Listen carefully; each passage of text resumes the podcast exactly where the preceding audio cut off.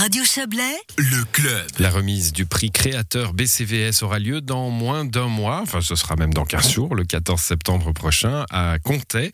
Ce concours récompense les entreprises valaisannes innovantes. Cinq projets sont en compétition pour tenter de décrocher les trente mille francs en jeu.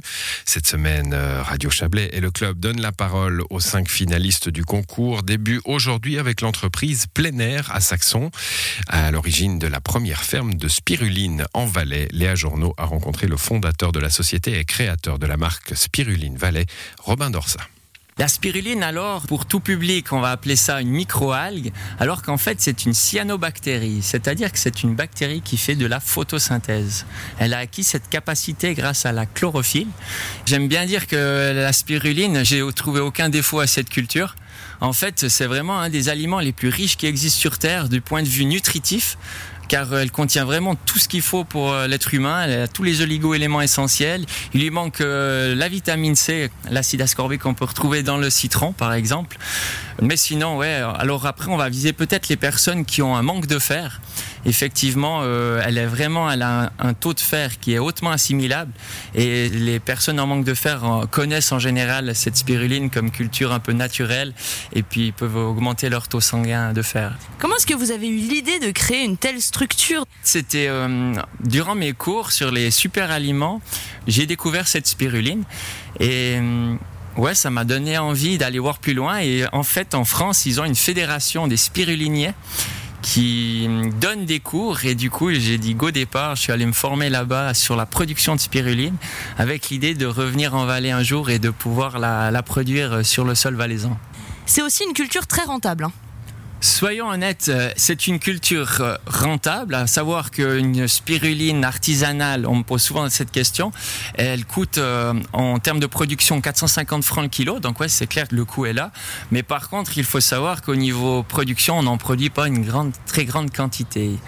Donc on va tabler cette année, euh, malheureusement la, la météo n'était pas très favorable à son développement, mais on va tabler dans une production annuelle euh, avec nos infrastructures dans les cent cinquante à deux cents kilos. Donc euh, voilà, euh, on va pouvoir essayer de s'en sortir euh, financièrement, mais c'est clair que pour l'instant, ce n'est pas viable. On, on va arrondir plutôt nos fins de mois, on va dire ça comme ça. C'est une grande structure, il y a une filtration, il y a des bassins, il y a... c'est un gros, un, une grosse installation quand même. Euh, effectivement, il y a eu beaucoup d'investissements en temps déjà, dans la formation, dans les, la législation, déjà pour avoir les autorisations de production, ça a été assez long. Euh, d'ailleurs, j'ai obtenu une super collaboration avec Agroscope. En fait, on fait presque de la recherche avec eux sur la spiruline. Donc, euh, vu que c'est une nouvelle culture en Valais, ils étaient intéressés par ce projet. Et puis... Euh Au niveau financier, c'est vrai que ben on a fait tout en autoconstruction, donc on essaie de faire un maximum nous-mêmes. Mais c'est clair que les machines, on doit les acheter. Euh, il y a vraiment un, un bon coût d'investissement, mais après, euh, je pense que sur la longue, ça sera rentable, oui. La spiruline, est-ce que c'est quelque chose de fragile ? Alors non, justement, vu que c'est un, un micro-organisme qui existe depuis trois milliards d'années, elle a eu le temps de se faire les armes. De, toutes ces armes sont dans son A D N. Donc en fait, d'une fois que le milieu de vie dans lequel elle se retrouve est optimal pour sa croissance, alors là, elle va se développer de manière exponentielle. Et puis il faut savoir que son milieu est tellement sélectif. Donc on est dans des bassins avec une eau salée et puis un milieu basique, donc à un pH de, d'au moins dix. Donc en fait, c'est tellement sélectif qu'elle va se développer toute seule. Aucune autre infection d'une quelconque autre bactérie va pouvoir se développer. Et du coup, c'est là qu'on, qu'on peut dire que c'est une culture qui est éco-responsable, car aucune utilisation de pesticides ne sera nécessaire vu que le milieu est très sélectif. Par contre, au niveau de la température, il ne faut pas que ça dépasse une certaine température et que ça aille plus bas qu'une certaine température. Effectivement, alors elle, elle se plaît dans les eaux chaudes. Donc du coup, chez nous, on va la produire d'avril à octobre. Donc l'eau, elle sera entre vingt-cinq et trente-cinq degrés. Mais c'est clair que si la température du bassin passe au-dessus des trente-sept, on, on va perdre notre culture, effectivement. Pourquoi, selon vous, est-ce que votre entreprise, votre projet, devrait gagner euh, le prix B C V S ? C'est une bonne question.